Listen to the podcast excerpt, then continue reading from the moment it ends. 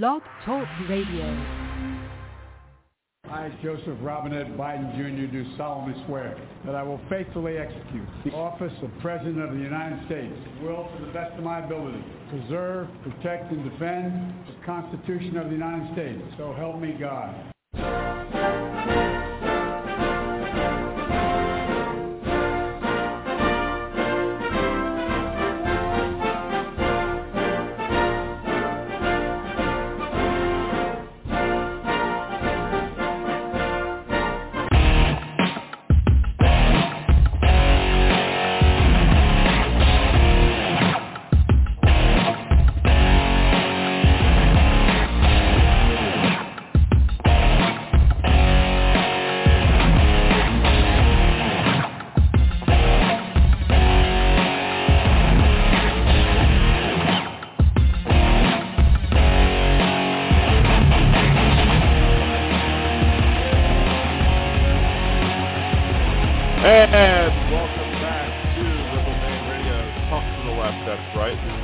Dan Zimmerman coming at you from New Orleans, Louisiana.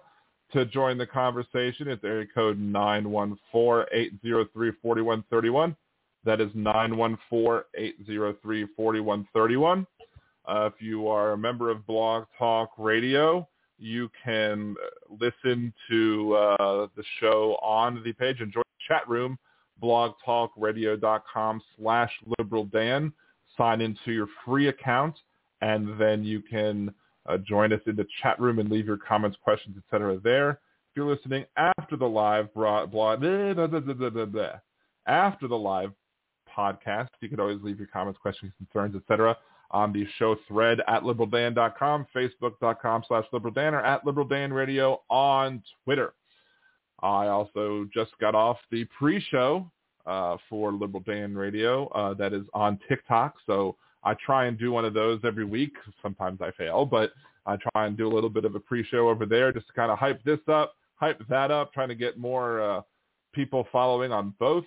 Um, there's Liberal Dan Radio. The best way to support the show, if you can't financially afford to support the show, is to go to youtube.com slash Liberal Dan Radio or youtube dot liberal dan dot com. Either way, it will get you there, and you can support the show. Subscribe to the channel, and if more subscribers I get, the closer and closer I get to the thousand viewer threshold, I'll be able to monetize what goes over there, get, assuming I get enough views.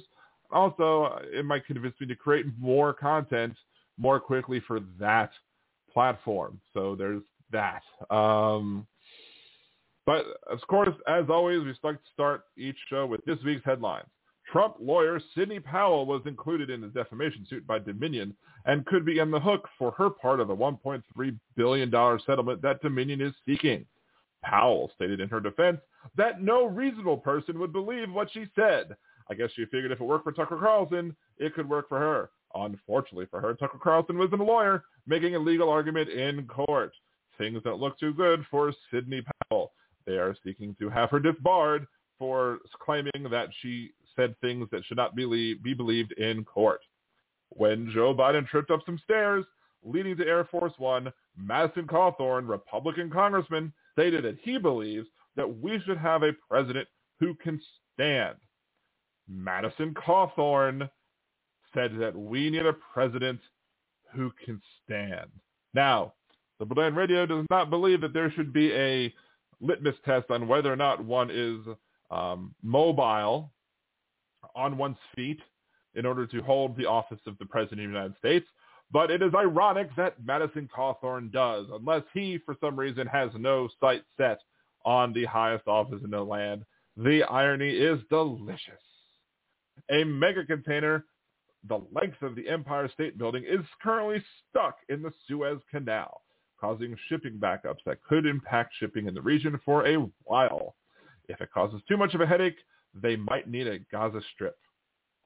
In food news, Jensen Karp, married to Danielle Fishel, the actress who played Topanga, bought a box of Cinnamon Toast Crunch from Costco on Topanga Canyon Boulevard.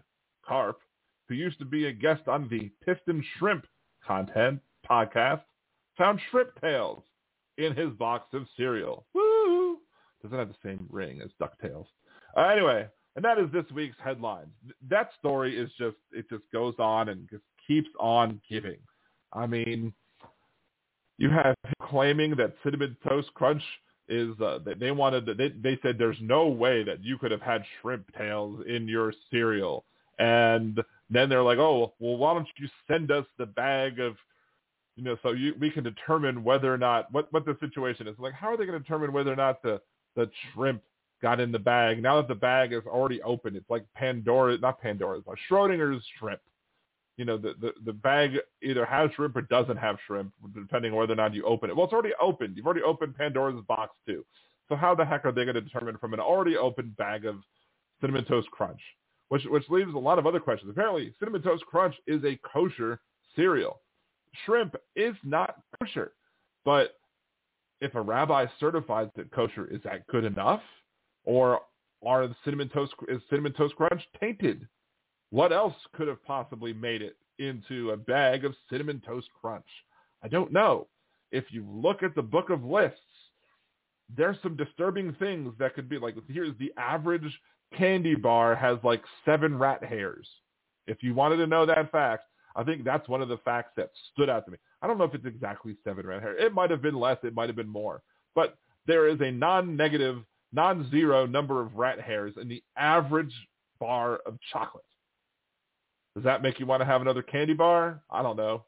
There are a lot of things that I personally like to uh, keep out of my mind when thinking about things. Like, I mean, I don't know when the next time I'm going to go to a buffet is, because this pandemic has proven that people are gross and even more gross than what you already thought they were. Um, but, you know, going to a buffet. You know, they have these rules typically where you have to bring a new plate every time you go to the buffet. But that's always confused me, because you don't have to bring a new cup to go to the drink machine. But if I'm drinking out of a cup, I'm not using a straw, and then I'm putting where I put my lips onto the little button that releases the soda, then isn't that contaminating the soda thing? Isn't that a violation of some sort of health code? Should I, should, should, shouldn't we be required to get new cups? But if we required to get new, if we are required to get new cups, then that means that they have to find another system to track who bought soda and who didn't buy soda, because some people buy the soda and some people don't. Some people just stick with water. So if you buy a water cup and then go back up and get a regular, it's a whole mess. And then just think about the, you know, when you go to the bathroom at a restaurant, how many times you see somebody go like, go to number one, go take a leak at a urinal. I mean, I'm a dude. I use the men's rooms. I'm I'm not familiar with what goes on in women's rooms, but I'm sure, you know, whether or not, whatever they're doing, they're sitting in a stall, whatever it is, you know, you, I'm sure all have seen people get out of the stall, not wash their hands, and just go into the restaurant. Those people then go touch the implements that you're touching, and boom, icky stuff spreads. This is something I thought about before COVID. Now we have to deal with COVID. Now we have to deal with, you know, I think now in some buffet situations that the people are still are serving you the food. You don't, you can't pick up the food yourself. And that might be a better model just in general, to have, say, I want some of this, serve me some of this. So only one set of hands and a, hopefully a gloved set of hands will handle that food. But that's going to be a while since I, till I go to a buffet. I don't know. Even when they open things back up, really, not like it is now in, in Louisiana, but I mean, I wouldn't go, I wouldn't go to a buffet in Texas. I mean, it's ridiculous. We're we're still waiting on, I, I made, I think it's officially now two weeks since Texas has uh, opened up Texas. Um, let's see, Texas COVID nineteen rolling average. Texas rolling average. Let's see, blah, blah, blah, blah, blah. We're going to see, bring that up. Now, I, I had a conversation with somebody back and forth on TikTok, and my issue was um, what it was going to look like, what Texas was going to look like on, on a rolling average for the last seven days. Now that, because COVID has a fourteen-day incubation period. So let's see, this is the average positive test rate. Now we are still at, it looks like it went down on the average. I don't know if that's a seven-day average test or whatever, but this is like, I think the first day when you potentially should start seeing, and that's the twenty-second. So So we don't have anything listed on that site for the twenty-third or for the twenty-fourth, at least on this website. So let's just bring it. COVID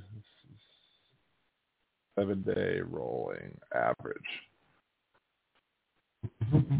That's a better website, I think.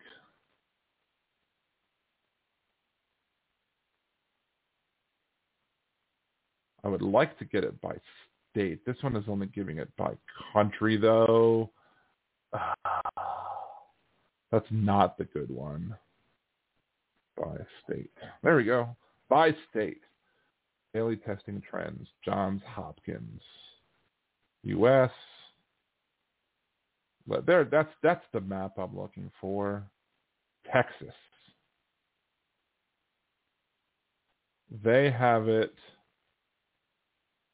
Uh, seven-day moving average is six point nine. So we're going to see, starting today, what the average rate should be. Oh, this is the seven-day moving average.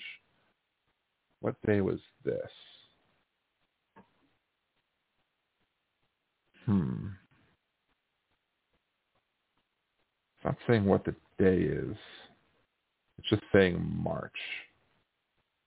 How many tests are they doing? Total new tests, ninety-two thousand. Feel like they're doing much less tests. So, so the positives are six point nine percent. This is this is the seven-day average.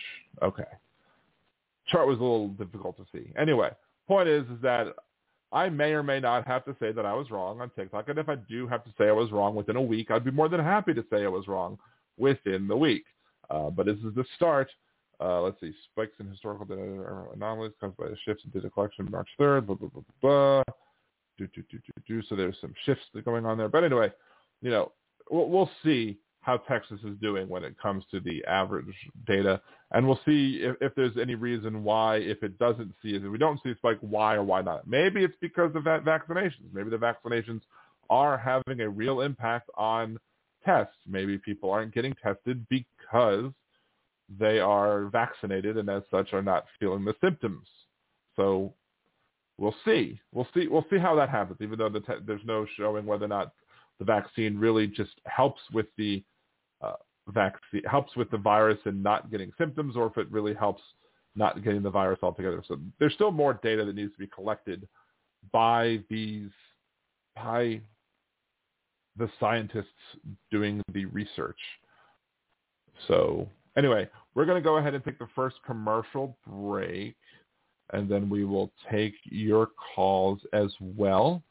Um, and we're going to, you know, it's an, I'm going to make it an open line. We are going to be talking about what happened in Colorado, but, you know, I will be happy to take your calls as well. And again, I forgot to change up the order of the Knox block, as I've called it. Anyway, we will try and do that at some point. But anyway, the phone number is nine one four, eight oh three, four one three one. That's nine one four, eight oh three, four one three one. This is Liberal Dan Radio. Talk from the left. That's right.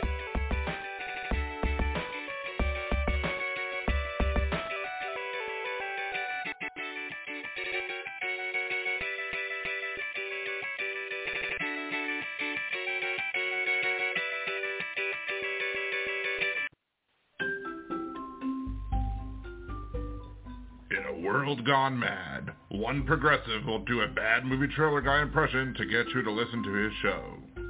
There's only one thing that I like better than the Liberal Dan Radio minicast.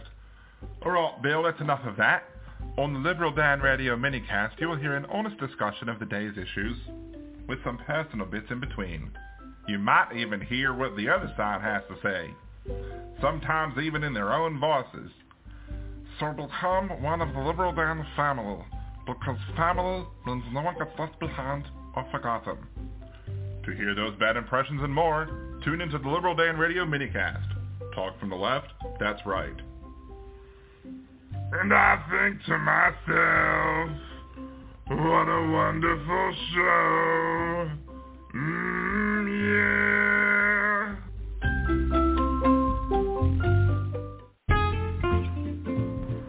Greetings. This is Nimbus Josh, host of the Percy Podcast. What is the Percy Podcast? Well, it's pretty much the smoothest talking host you'll ever hear in your life, talking about all kinds of things, political things, nerdy things, fun things, not so fun things. Go ahead, give a listen, and follow at the Percy Podcast for more updates and information. Why not sit back and take a listen to one of the best podcasts you'll ever hear, and no one else will. Catch you on the tunes. If you enjoy Liberal Dan Radio, there's many ways that you can support the show. You can subscribe to the YouTube channel. You can like me on Facebook or follow me on Twitter or TikTok. And you can become a Liberal Dan Patreon. For as little as three dollars a month, you can get a shout-out.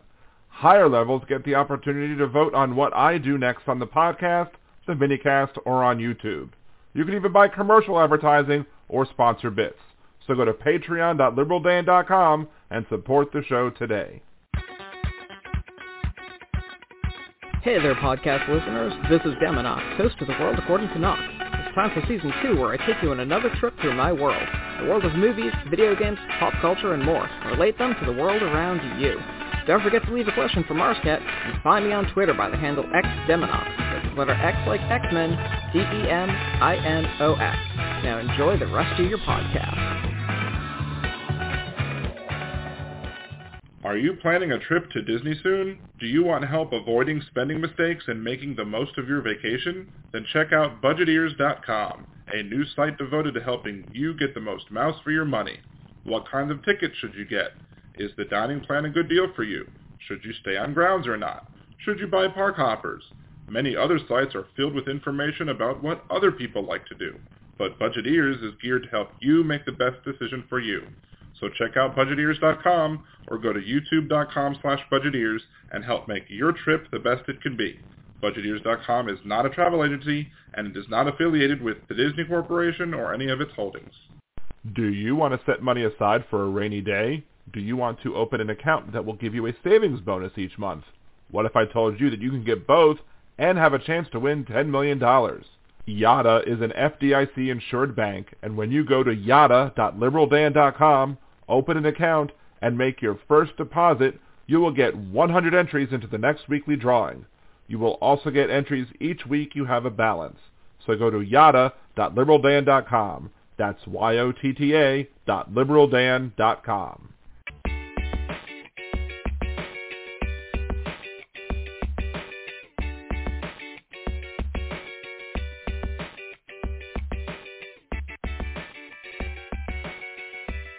And welcome back to Liberal Dan Radio, Talk from the Left, That's Right. This is your host, Dan Zimmerman, coming at you from New Orleans, Louisiana. To join the conversation, it's area code nine one four, eight zero three, four one three one. It's nine one four, eight zero three, four one three one. You can also join us in the chat room, blog talk radio dot com slash liberal dan. Go to the episode page. At the bottom of that page is the chat room that you can join as long as you are a free member of blog talk radio dot com. It's free to do. Why not do it? Join us in the chat. Have some fun. Uh, leave your questions and comments, especially if you're too shy to call me up on the phone. But I don't bite. I'm pretty nice. I, I have people from the left and from the right and from the center calling in to the show from time to time.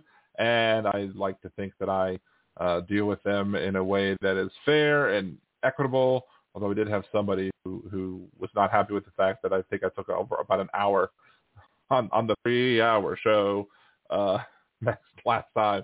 or two times ago, and, and uh, I'm sorry I did not get to that person, but I was just on a roll, and sometimes it happens. But unlike the late, not-so-great Rush Limbaugh, I will take people from all sides of the aisle and not worry about how intelligent they may or may not be before bringing them on the air. In fact, I prefer to have intelligent people from the right call in because I prefer a challenge, and I prefer to have my thoughts challenged with intellectual thoughts and not have to deal with low-hanging fruit or fish in a barrel or any other uh, cliche that one might want to use because I'm convinced that on shows like the former Rush Limbaugh's uh, f- fraudulence in, is it fraudulence in broadcasting or flatulence in broadcasting?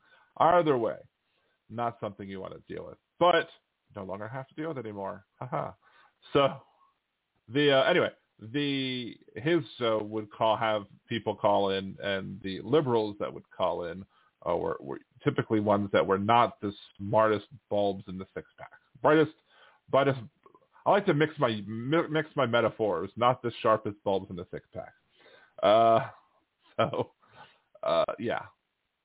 I'd, I'd listen and I'd be like, why are these people letting, why do you let them call? And then I realized why they let them call in. When I tried to call in and make a point about, I think what we were talking about, in fact, I think the last time I tried to call the Rush Limbaugh show, which is like the only time I tried to call the Rush Limbaugh show, I think it was about the filibuster. It was about the nuclear option on the filibuster. And it was, you know, I basically was saying how the nuclear option back then, it hadn't been triggered yet. Uh, because this is a while ago, but the nuclear option, um, it just, I think it was, I think it might've been like two thousand eight or so that the discussion of that was going on, because it wasn't yet to the point where uh, you had the, the, the defection of Arlen Specter in Pennsylvania to go flip to the Democratic Party. Um, so, you know, and they were talking about how, uh, or maybe it was the, maybe it was even before that. Maybe it was during Bush. I think it was during Bush's tenure because, yeah, it was even earlier than that. It might have even been before Hurricane Katrina. It might have been like two thousand four, two thousand three, when I think they were talking about using the nuclear option when Bush was president and you had a Republican Senate, but you had the Democrats able to filibuster at that point. And basically I was saying that the filibuster was, was based on a lie. And then in order to actually have an actual rule change, you need a two-thirds vote to get cloture. And the person was like, do you think they would filibuster a rule change? I'm like, yeah, if, if they would filibuster a rule, a, a, a law change, why would they filibuster a rule change? And then, and then the call screener laughed at me and hung up, which I appreciate the fact that the call screener hung up on me, unlike other shows, which would just let you sit on the air for the entire show and not get to you. Um, but... The point is, is that it was back in the day when, you know, they were hadn't quite yet pulled that trigger on the nuclear option, and it, the whole the whole idea of a nuclear option is pretty much based on a lie that, you know, basically how how that works is you you challenge the ruling from the chair. You say, I don't believe that the chair, you know, I don't believe that the filibuster can be used on such things, and the chair, who is typically the same as them, goes, well, I do think that it can be used on these things, with the intent that now the, the, the people, well, we challenge the ruling of the chair, and you challenge the ruling of the chair, and if they successfully challenge the ruling from the chair, uh, guess what happens? They nuke the filibuster, uh, because you no longer, you, you've now officially challenged the ruling, so now it's official, I guess, the policy that that you can't use the filibuster on this particular thing, even though it's not a rule change. You didn't follow the, the, the ways to change rules. So it's all based on a lie. And, and I critic- and on this show, I criticized the Democratic Party when they did it first. They pulled the nuclear option on Obama's judicial nominees. And they made some deal where they would only do it on the lower courts, not the upper courts or whatever. And then, the, but of course, the Republicans came in and were like, well, you know, since the Democrats used the nuclear option, we're going to use the nuclear option. We're going to do it even, even harder. And now that the Democrats are in control, they're like, oh, well, we're not going to do it. We want to keep the filibuster as it is currently, which is broken. Filibuster is half broken anyway. So why not just get rid of it? But, of course, why why don't we get rid of it? Because of Joe Manchin. Joe Manchin is, I think, even more conservative than the Republican governor of the state that he represents. Because even the Republican governor of West Virginia was like, who cares if we spend too much money in this bill? Better than spending too little. I'm like, this is a Republican talking? What the heck? But he's probably an actual populist Republican and not a pseudo-populist like break do want to talk about one thing that I didn't advertise for the show, which was the fact that Doctor Rachel Levine uh, has been confirmed to, to the Assistant Secretary of the H H S, Health and Human Services. And it is a major step in the way of trans rights because Rachel Levine is the first openly trans woman to be serving in a, this sort of capacity. So, and of course, the Republicans have their collective underwear in a bunch, regardless of what type of underwear it is. It's all in a bunch. Even if they look commando, their proverbial underwear is in a bunch because they don't like the fact that you have a trans person serving in this official because they just don't understand trans people. And so the transphobic nature of the Republican Party, uh, the hatred of trans folk, um, Levine, Le- Rachel Levine is a, Doctor Levine is a graduate of Harvard and of Tulane Medical School, uh, has written on public health crises like opioid crisis, medical marijuana, adolescent medicine. Uh, she was Pennsylvania Secretary of uh, Health uh, by a Republican majority of the state Senate after government Governor Tom Wolf appointed her in twenty seventeen. Levine is described as deeply qualified for the role. Um, she will bring steady leadership uh, and essential expertise we need to get people through this pandemic, no matter their zip code, race, religion, sexual orientation, gender identity, or disability, and meet the public health needs of our country in this critical moment and beyond. And that is a direct quote from President Biden. And, you know, I'm sitting here on Twitter, and I have these conversations with Uh, the ultra-left folks. And, and you know, normally I, I leave my criticisms. You know, on this show, I don't hold back on criticizing my side of the aisle. You know, and of course, people who are on the ultra-left would call me a Republican, even though I support things like Medicare for all and universal basic income, a living wage, that sort of thing. You know, I support those things, but I'm a Republican because I voted for Biden in the presidential election. Anyway, so these people would be like, you know, oh, the parties are the same. They're just two. It's not even two two different sides of the same coin. They're the same side of the same coin. Blah blah blah. If two. If if if they're left wing and right wing, it's still the same bird. You know, it's just ridiculous that they have to do all that. Oh, you know, I haven't even played any of my bits. But anyway, but I, I think it's it's great uh, that Biden picks somebody who is qualified that happens to be a trans woman.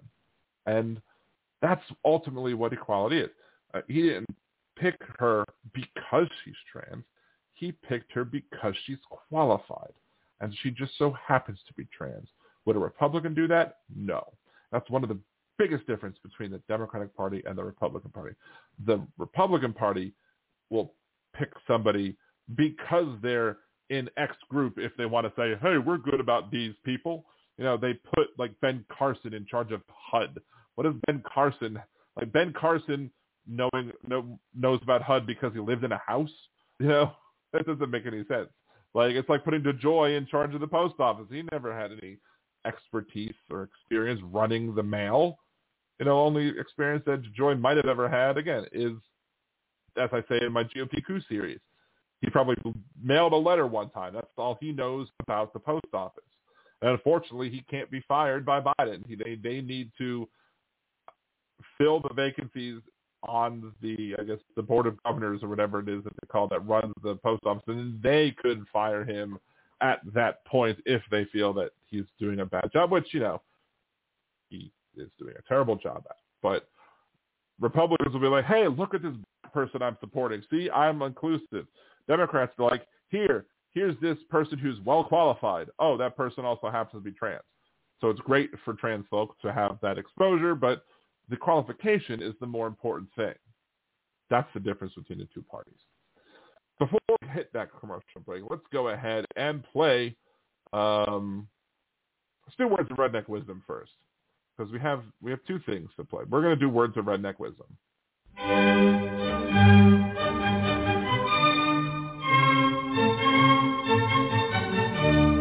And now, Words of Redneck Wisdom, brought to you by Liberal Dan Radio.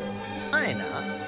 One of the main problems in this country, Jeff, that the American people has got to put a stop to is these politicians, these corporations, And these individuals that are trying to divide us by race, they're trying to divide us by sex, because they want us against one another so they can cram down whatever they want down the American people's throat.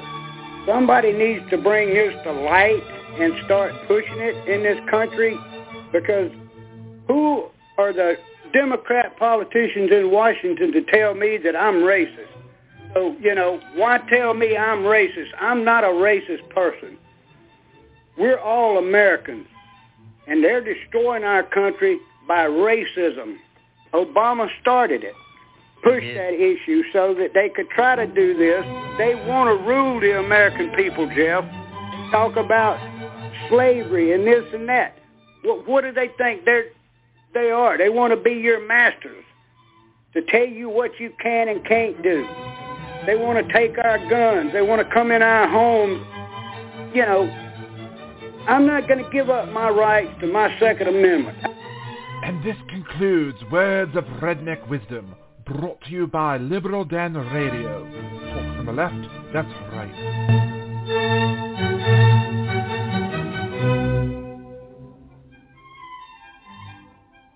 And I probably should have done that after the break, to more talk about the whole gun control thing, because that's what I'm going to be talking about after the break. But it's fine.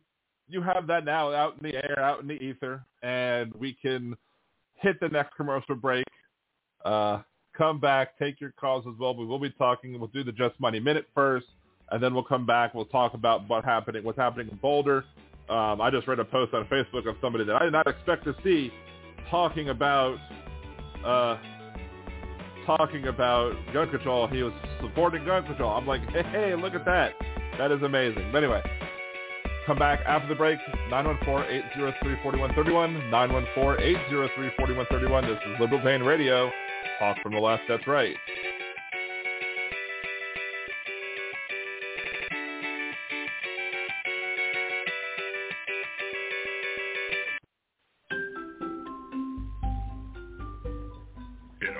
Gone mad. One progressive will do a bad movie trailer guy impression to get you to listen to his show. There's only one thing that I like better than the Liberal Dan Radio minicast. Alright, Bill, that's enough of that. On the Liberal Dan Radio minicast, you will hear an honest discussion of the day's issues, with some personal bits in between. You might even hear what the other side has to say, sometimes even in their own voices. So become one of the Liberal Dan family, because family means no one gets left behind or forgotten. To hear those bad impressions and more, tune into the Liberal Dan Radio minicast. Talk from the left, that's right. And I think to myself, what a wonderful show. Mm,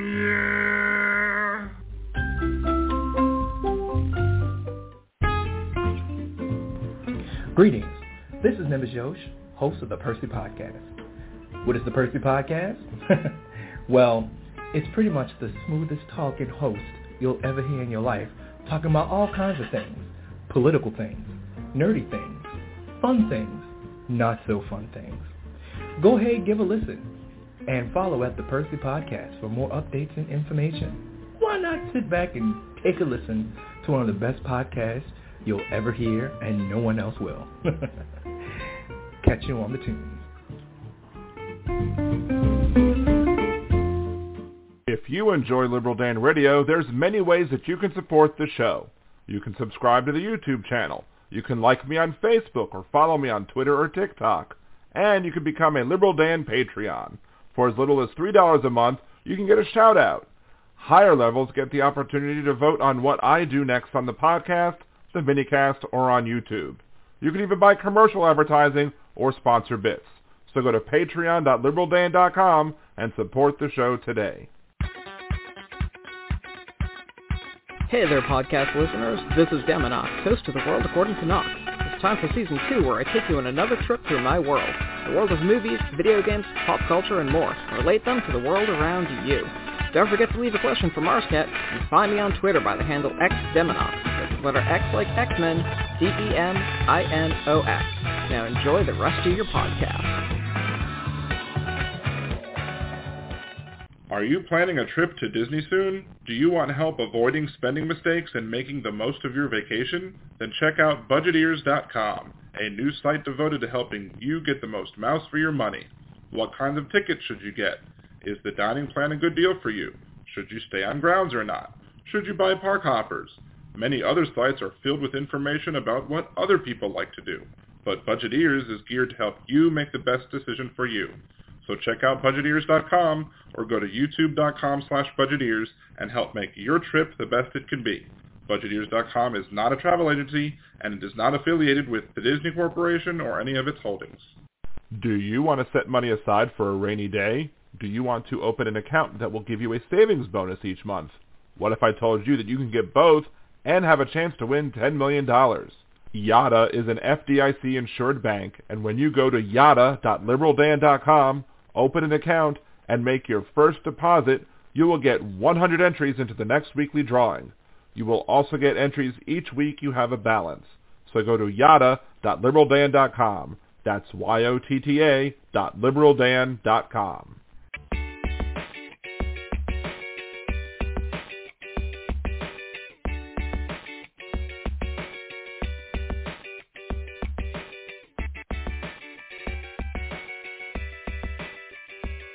And welcome back to Liberal Dan Radio, talk from the left, that's right. This is your host, Dan Zimmerman, coming at you from New Orleans, Louisiana.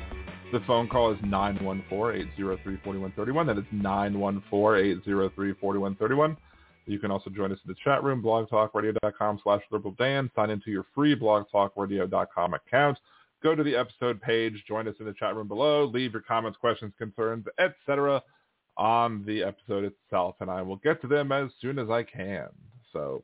Also, uh, the time is running out in the show for me to say that it's an open line, but uh, if you call in, and I've been known to go late or go long. I mean, technically the show is listed as a three-hour show every week, so I don't have to adjust it every time I need to adjust it and make it longer.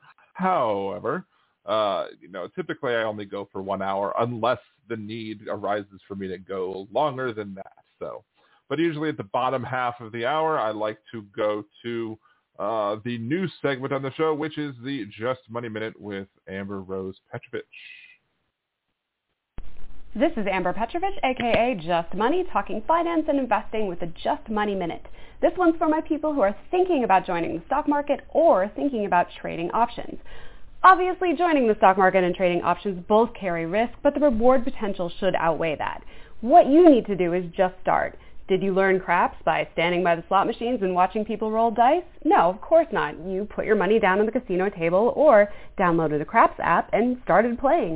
You won't learn the market until you have skin in the game. And if you want to learn options, just buy one. When you buy an option, you're betting that a stock will hit a certain price by a certain date, both of which you pick. You'll pay a premium to buy that option, and the premium is the most you can lose if that stock price doesn't move in your favor. Now, when you start trading options, you'll only buy a call or a put. Stay away from writing calls and puts when you're just starting. This has been the Just Money Minute. Build wealth and fight the wealth gap. And there you go. You can find her at just underscore money one on TikTok, a- Amber Rose on Twitter, and there you go. Um, and there'll be more places you can find her online shortly. You can remember, uh, as she stated, you know, investing involves risk, and if uh, Liberal Dan Radio is not a financial show, um, but we do d- discuss financial issues from time to time. You should always talk to your financial advisor to determine whether or not the investments that you make and the risks that you're taking are right for you and your portfolio. Now, um, let's talk a little bit about Boulder, Colorado, and gun control. You have Denny Strong, Nevin Stanisic, Ricky Olds, uh, Trelona Bart Tuckwiak, Terry Laker, uh, Officer Eric Talley, Suzanne Fountain, Kevin Mahoney, Lynn Murray, Jody Waters. All of those individuals are people who died at the hands of the shooter, um, twenty-one-year-old uh, who walked into this, walked into the uh, store and uh, killed those ten people, murdered those ten people. Uh, they do not know what uh, the uh, motive is at this point in time, um, but what is clear is that we don't have, and, and people were like, well, he was taken alive.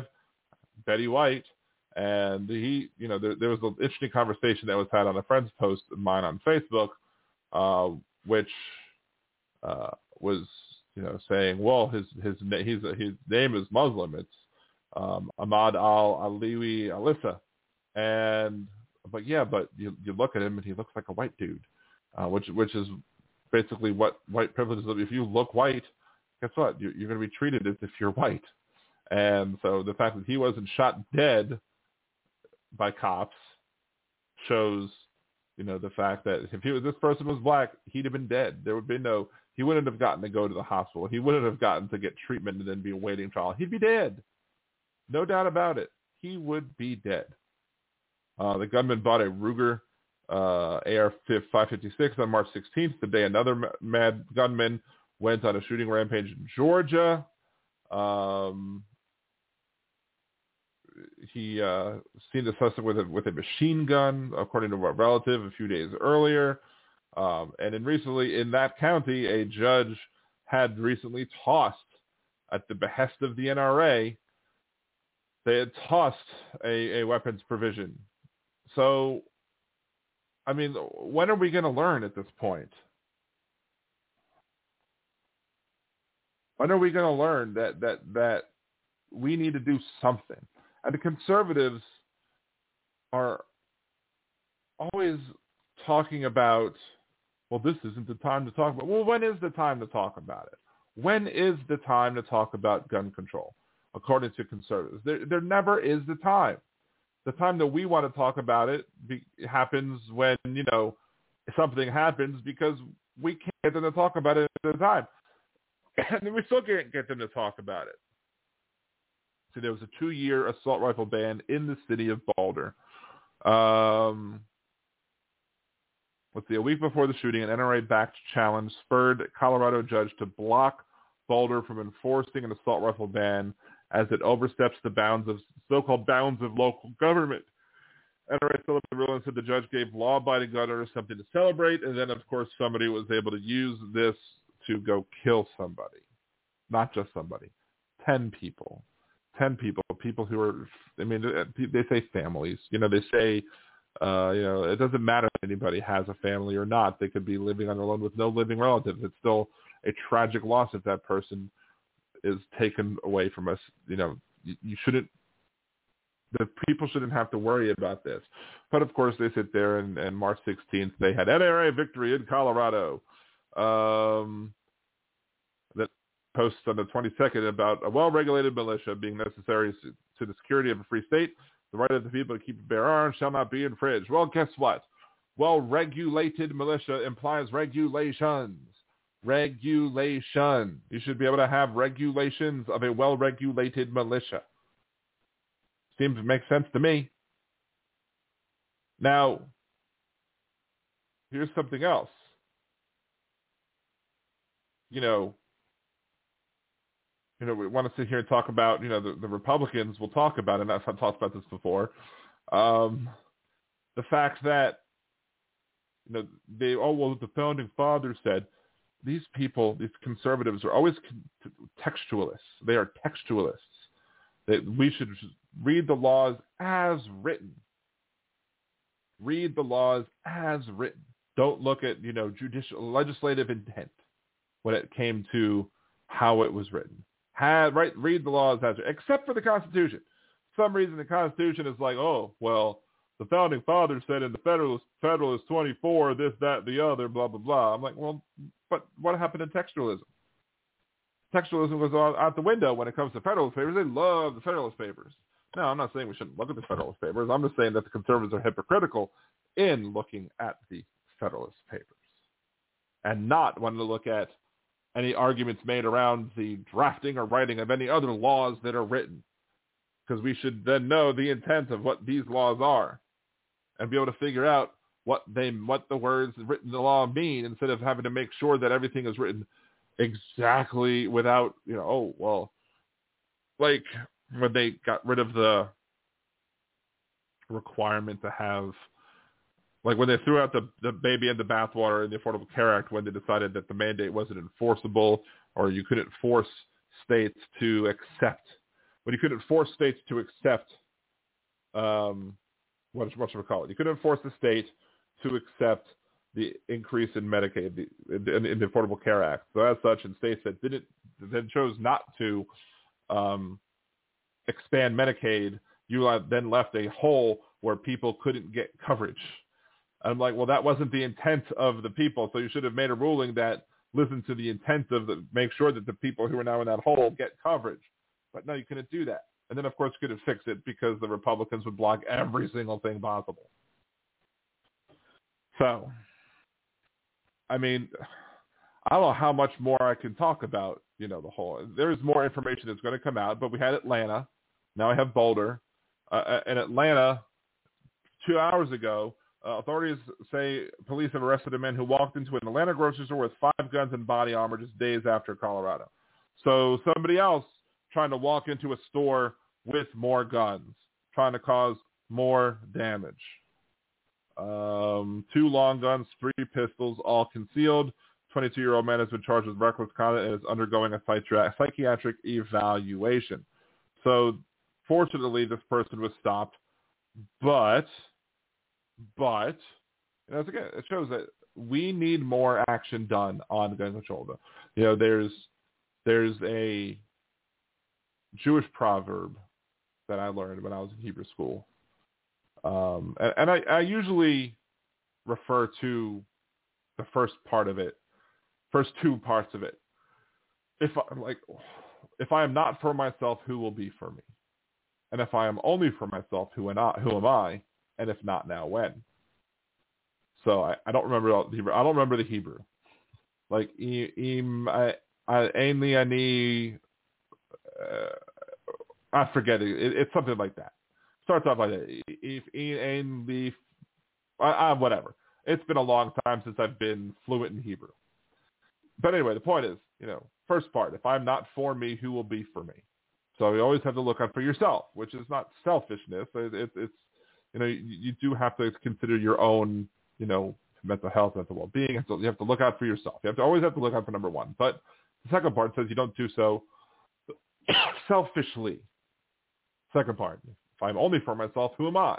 Because you can't just, just be for yourself. You should be for other people as well. Just look out for other people. And if not, now when? That's that's the part here that I think is the most applicable. I mean,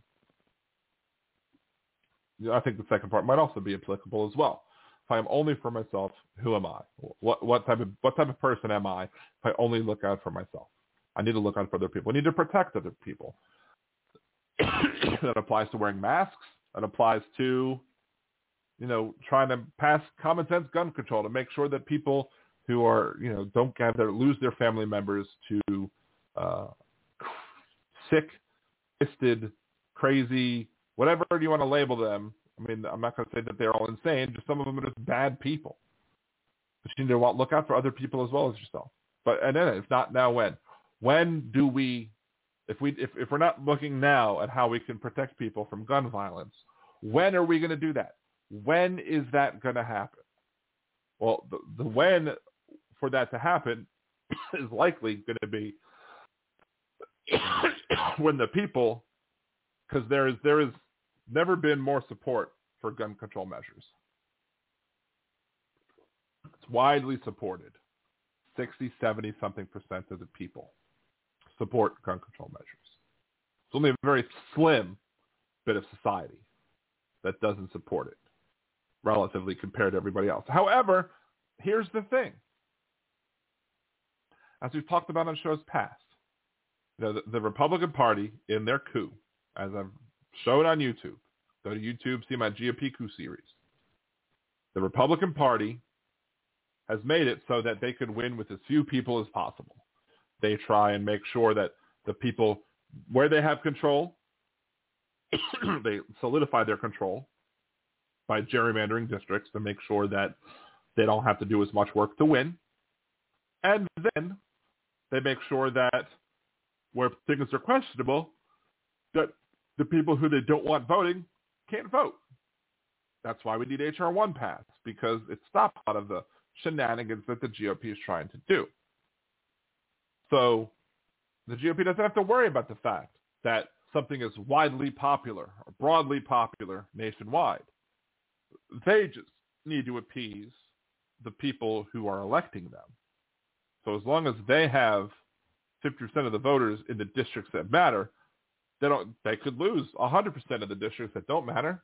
They could lose them by one hundred percent to nothing, as long as they're controlling the districts that they need to control by fifty-one percent.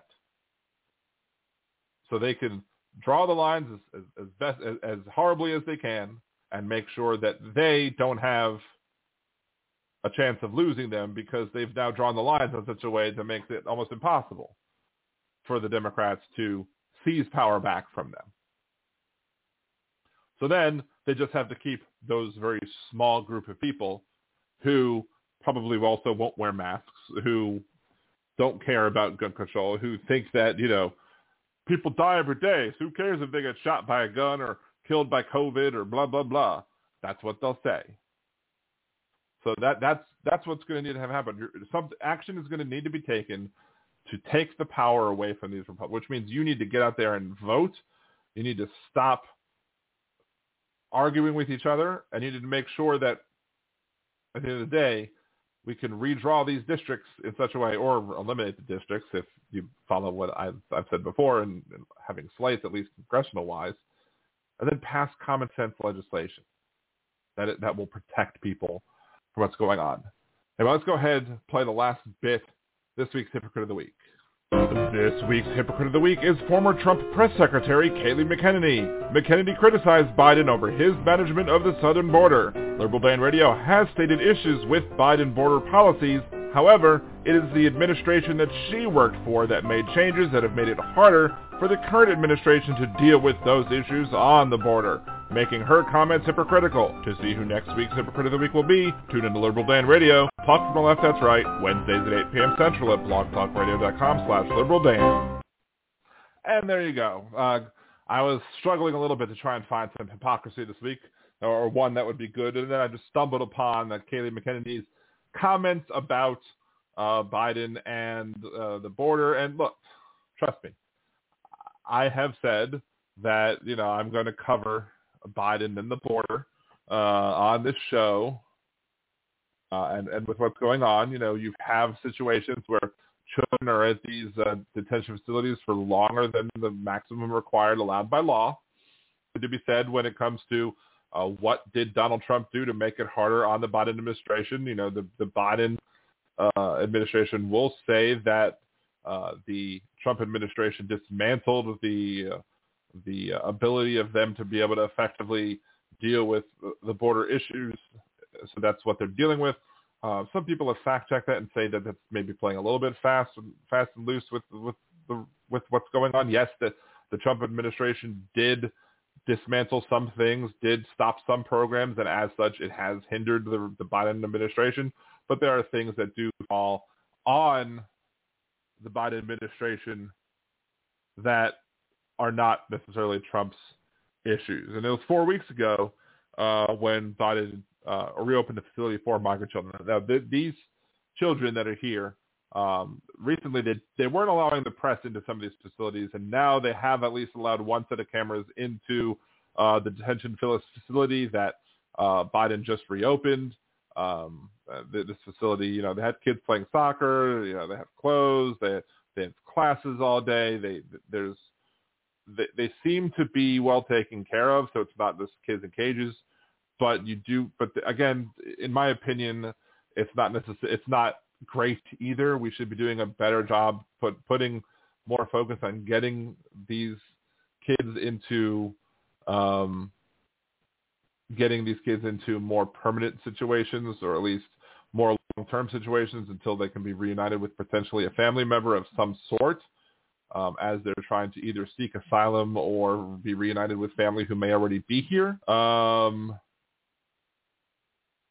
and so there's, there's more that needs to be done. I think Biden's doing a better job than Trump, but doing a better job than Trump on this issue doesn't necessarily mean you're doing a good job. Like, if somebody gets an F and then you're getting a D, that's, that's not great. You know, if somebody got zero percent right and they got fifty percent right, that's better, but it's still failing. So And part of the issues, and look, I, I will I will be fair when fairness is called for. They, the administration has said that some of the issues when it comes to getting the people out of the temporary facilities and into these H H S facilities is because of COVID, you now have it to where you don't have as much bed space in the facilities. And that is a fair point, but get them done. Of course, the, you know, Republicans are complaining about, oh, Biden's putting the families in hotel rooms. Well, good. They should be put in like hotel rooms and not, you know, caged off. That's, that's, that's an improvement. And it needs to be done. It needs to, you need to do more things like that.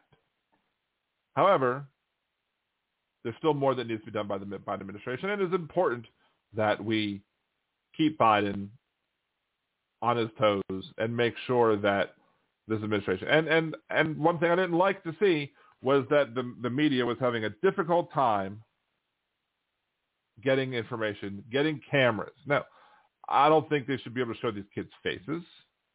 Uh, there, there's some protections that need to be that need to be done there. You shouldn't be able to.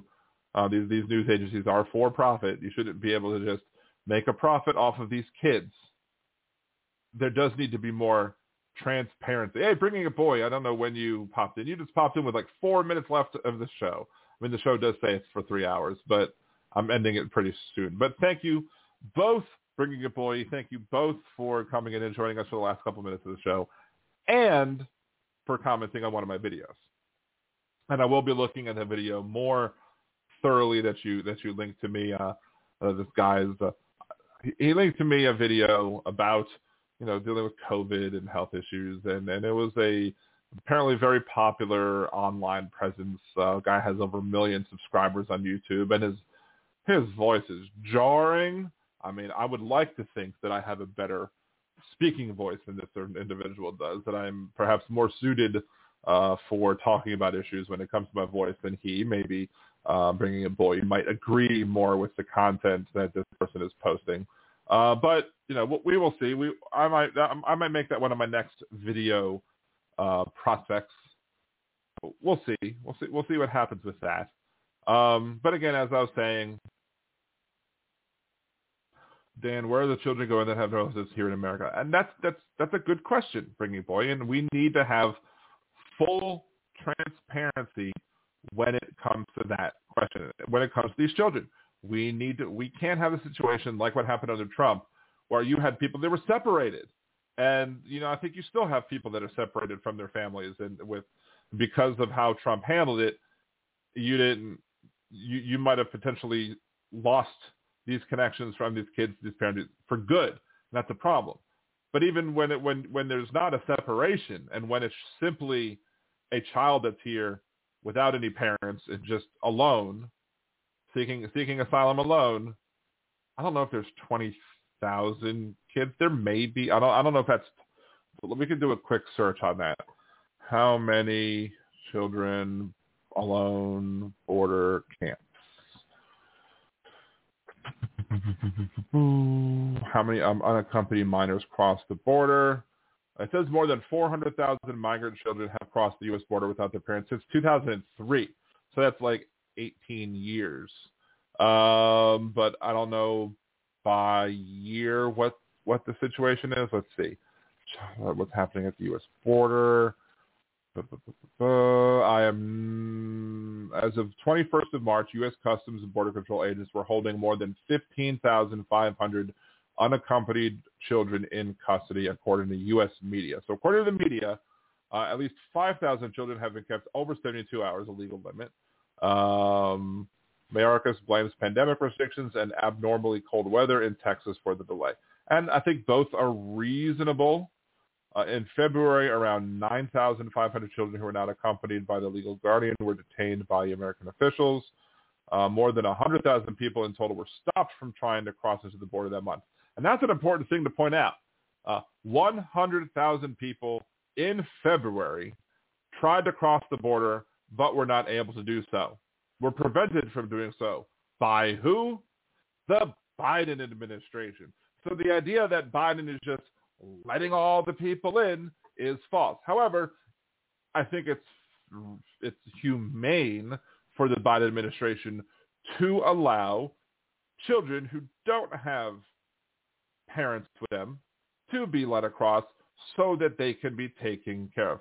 Why do you keep comparing Trump? Because Biden has to deal with the mess that Trump left him.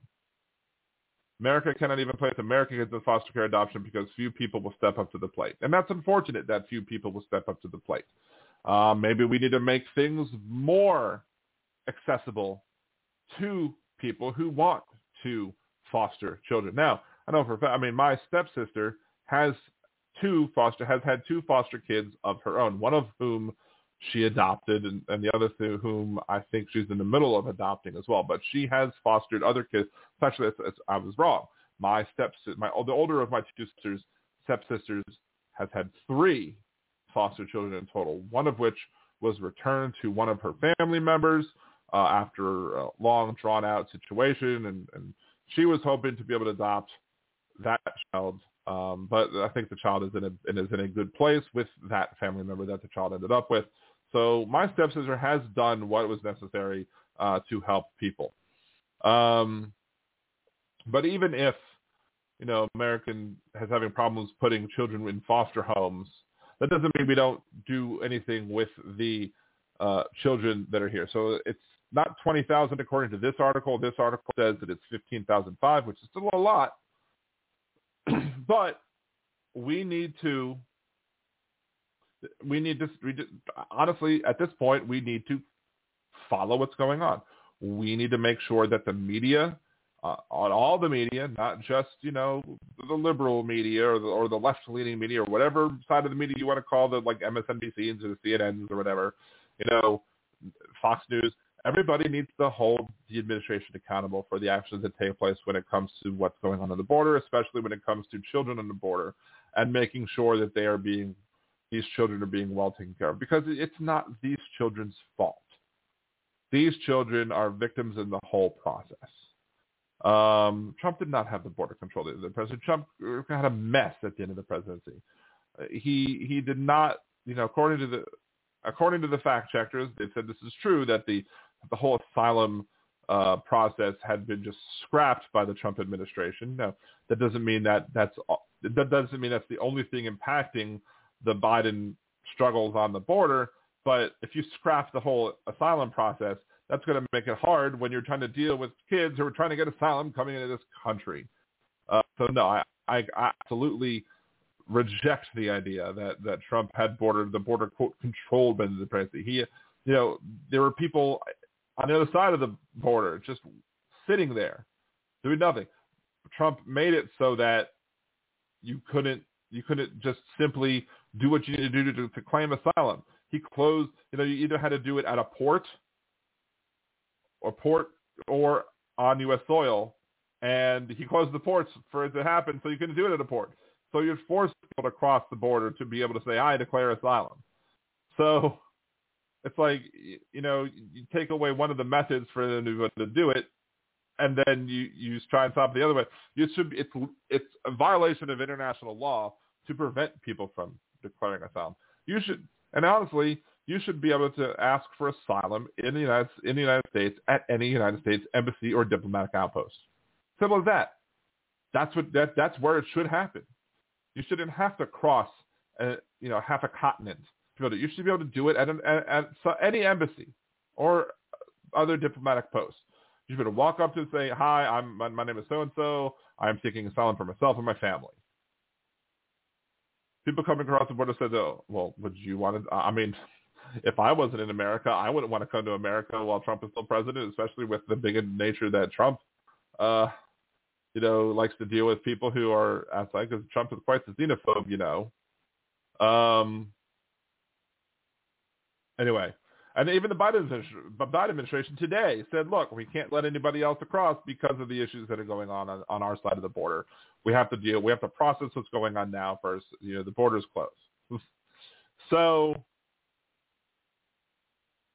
but to, to think that Trump solved the border issue is just, Trump just said, we're going to try and build a wall. He said that Mexico was going to pay for it. They never did. He said that he was going to have the wall built. It never got finished. And he made it so that there was a big foster clock on the border. But my concern now specifically is for these children making sure that these children are being taken care of in a safe way, especially with COVID nineteen. Um, I'm surprised we're not seeing more spread in these facilities with COVID nineteen. Um, and I don't know. I, I, I think that we have to, let's see, authorities have been seeing more migrants on U S border in recent months.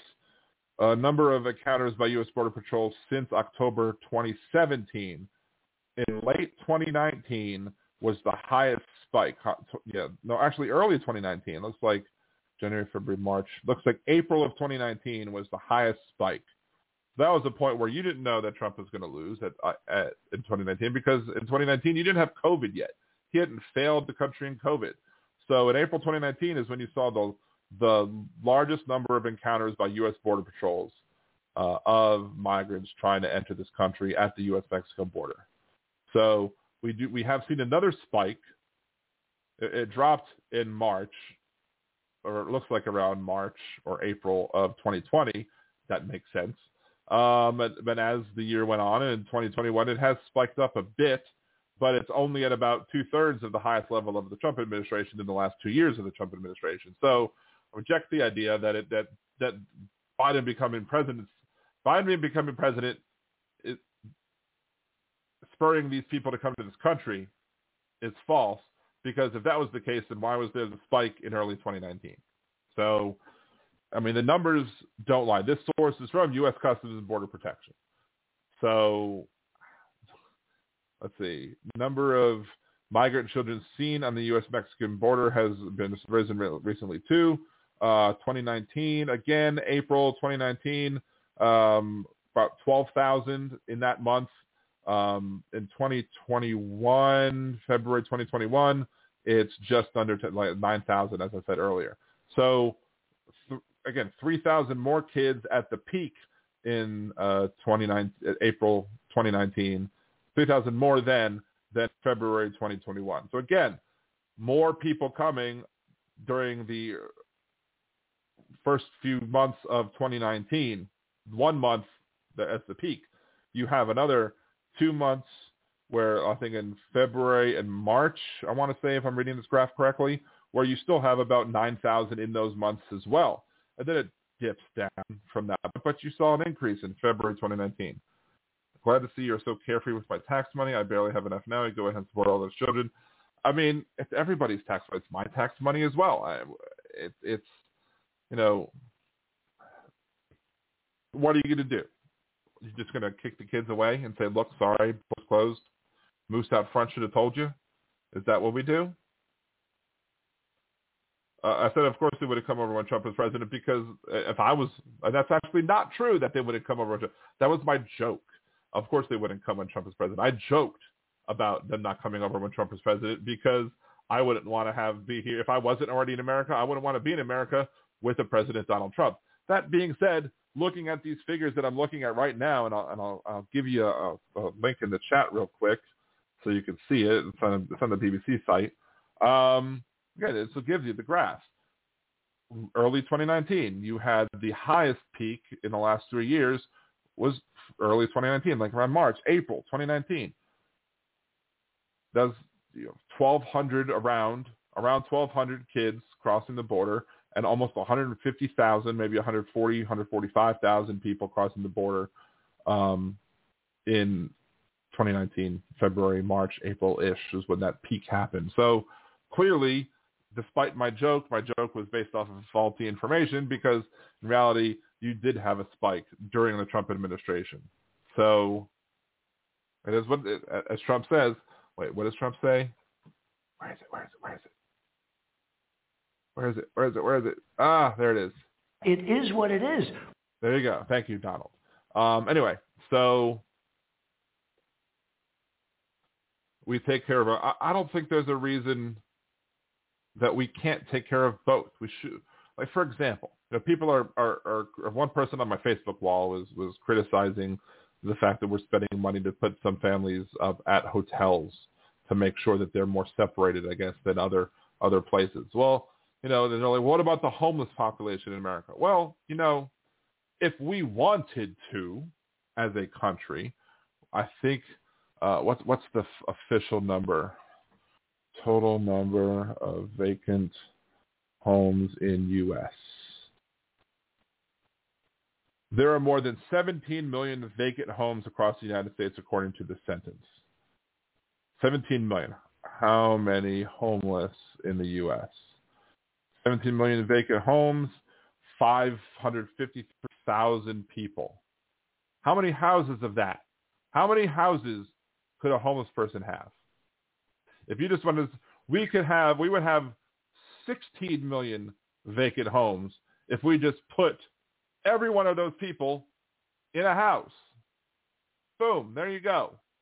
Let them live in a house. You've stopped the homelessness issue because you, you, they now have a home. But we don't have the will. We try and take care of our people. We try, you know, give you know the poor food stamps and, and give them aid. And guess what? The Republicans fight it. We can't argue. Here's the thing. You can't argue that we should be taking care of our own before we take care of people who are crossing the border, and then fight when we try and take care of our own. If you would, if you, and you, I'm saying conservatives, if conservatives as a whole would get behind things like helping our own, making sure people have adequate places, you know, make sure that people have a living wage, make sure that people can eat, make sure that, you know, make sure that people can have access to healthcare without having to worry about going bankrupt by having that access to healthcare.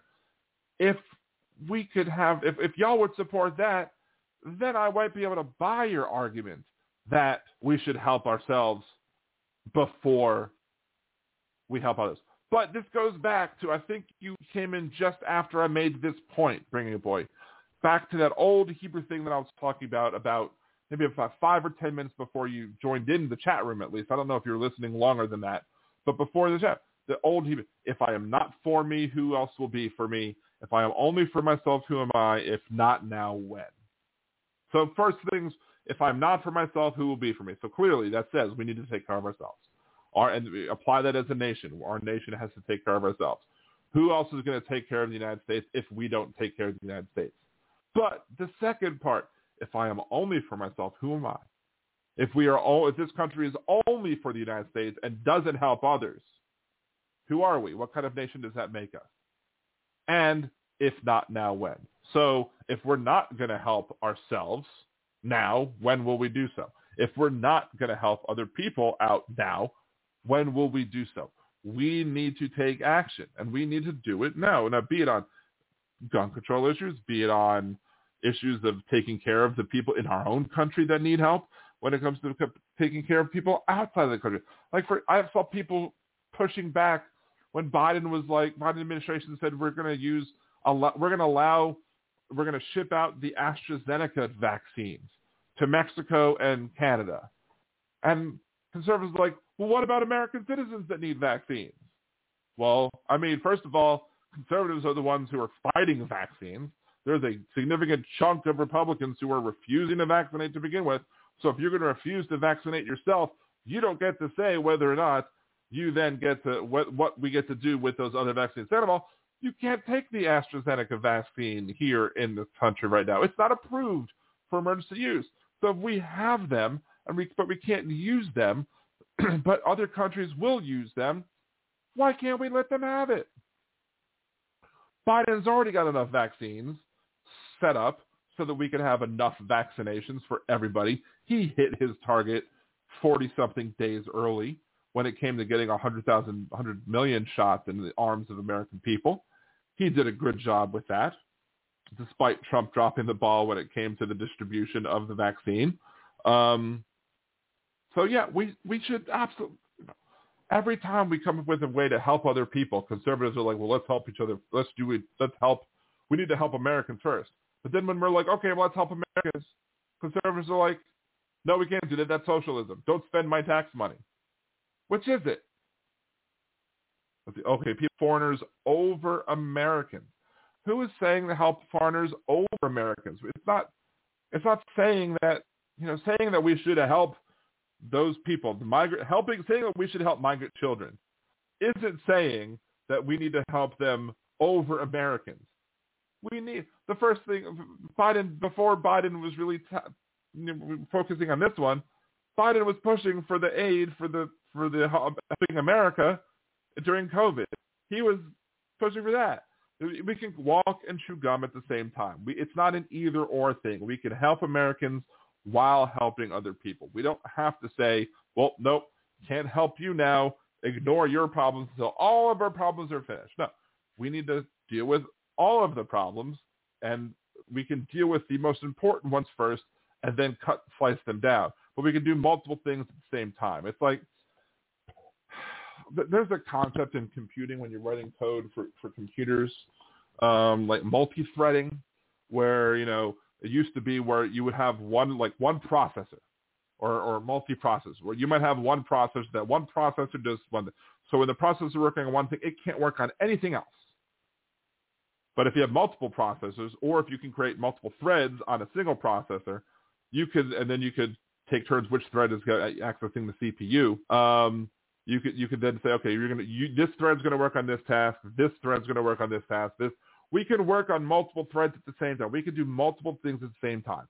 We are we are Americans, not Americans. Let's see.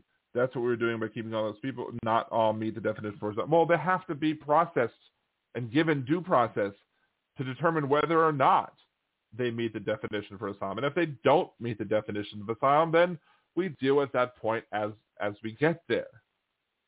But there are those that do. Let's see, don't say that we as a country should be doing that. I say you are right, but if you can do that for others privately, then do it for Americans. Yeah, okay. You know, you're not going to have an argument with me. We should be able to do for Americans what we do for, if there if there are kids in America that need help, those kids in America should also get help. But that doesn't mean that the kids who cross the border shouldn't get help until all American kids get help. We can work, work on both, solve both problems. Maybe we can find a way to work on both combined. Who knows? I mean, I'm not an expert on foster care. I haven't dealt with the foster care system. I've only been adjacent to it. My stepsister in Maryland, uh, she's dealt with the foster system multiple times with foster kids, and was able was able to take care of one before she returned to a family member, and then um, another two uh, that she's really. I think she I think she did adopt Damien, uh, her young younger one. Um, the other one, there's some custody now at this point that we're not going into all that. It's, that's that that's not the that's not the point of this show. The point of the show is the fact that, you know, well, at least this part of the show is that, yeah, maybe we could make it more doable. Like adopting children is, I've seen people go through it, and it's, it's an expensive process to adopt children. Let's make it less expensive. How about that? How about we make it less expensive? And then more people might be willing to adopt. Maybe make it less of a headache. Make it so that, yeah, you know, you might have to, you might have to have people, um, you know, do some investigation on the family to make sure the family place is safe, is a safe place for kids. But, you know, once you get get that done, don't make the family pay for it. Make the, maybe the government pays for that. Oh, but the, that's spending tax dollars, you know. So the conservatives are going to fight back because they don't want tax dollars spent. But then you get stuck having foster kids in the system instead of with a family, and you're still spending tax dollars. So you're spending tax dollars on the way. Why not spend it in such a way to allow people to be raised in a family environment instead of in a, instead of like in a group home of some sort?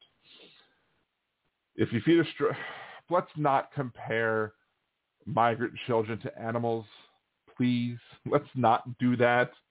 Let's just not do that, please. It, it, it's not okay. It's not okay to compare migrant children to stray animals. Just, just, no, I'm going to nix that. Anyway, I spent a little bit more time than I anticipated discussing uh, the border issues, specifically because Bringing a Boy joined the show late, so therefore I did extend the show a little extra twenty minutes or so. Um, They have a rigorous background to ensure child safety. The government doesn't have money. They spend our money. Fine, yes.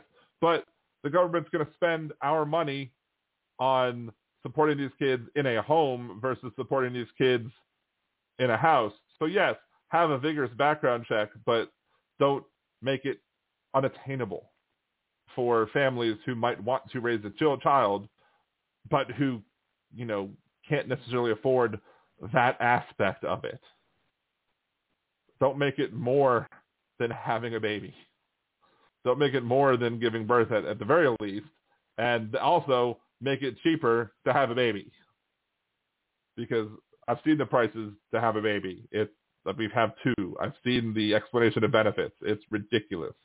We were fortunate enough that we were already at our maximum out of pocket when we had our second child. Therefore, we didn't have to pay a lot of money for that child to be delivered. They didn't have to pay any money out of pocket for that child to be delivered. But holy crap, it's a lot of money if you don't have insurance. See, what's wrong with animals? Nothing's wrong with animals. I'm actually looking to adopt two kittens to replace the kitten cats that we've lost in the last two years. I have a dog. I love dogs. I love cats. I love animals. They're great. But comparing people to animals is not something that's okay. Even when their behavior is like people, like animals. Like, hell, I got kicked off of Facebook for three days because I called people plague rats because they were acting irresponsibly in the middle of a pandemic. And that got me a three-day detention or three-day suspension or whatever you want to call it. I was in jail for three days in Facebook because I called somebody a plague rat. So, but I, while I don't necessarily mind saying comparisons that are, you're acting like a plague rat to an adult, let's not call children animals. No fault of that. They they just want to be helped. Let's help them. Yes, the cost of having a baby is yikes. Absolutely. We can agree on that. And at that point, we will call it an end for this week's episode of Liberal Dan Radio, Talk from the Left. That's right. I will be back next week, the thirty-first of March, and we'll be discussing more issues, more topics, accepting your calls, joining you, you in the chat, and discussing the topics of the day. Uh, again, if you want to support the show, there's patreon.com slash Liberal Dan. Uh, if you can't afford to support the show financially, you could always uh, subscribe to my YouTube channel. That's the best thing you can do. If you can't afford to chip in, uh, there's Twitter, Facebook, facebook.com slash Liberal Dan, at Liberal Dan Radio on Twitter, Liberal Dan Radio on YouTube, Liberal Dan Radio on TikTok. Um, go to Liberal Dan to find all the links. Until next week, Dan Liberal, Liberal Dan Radio, off to the left. That's right.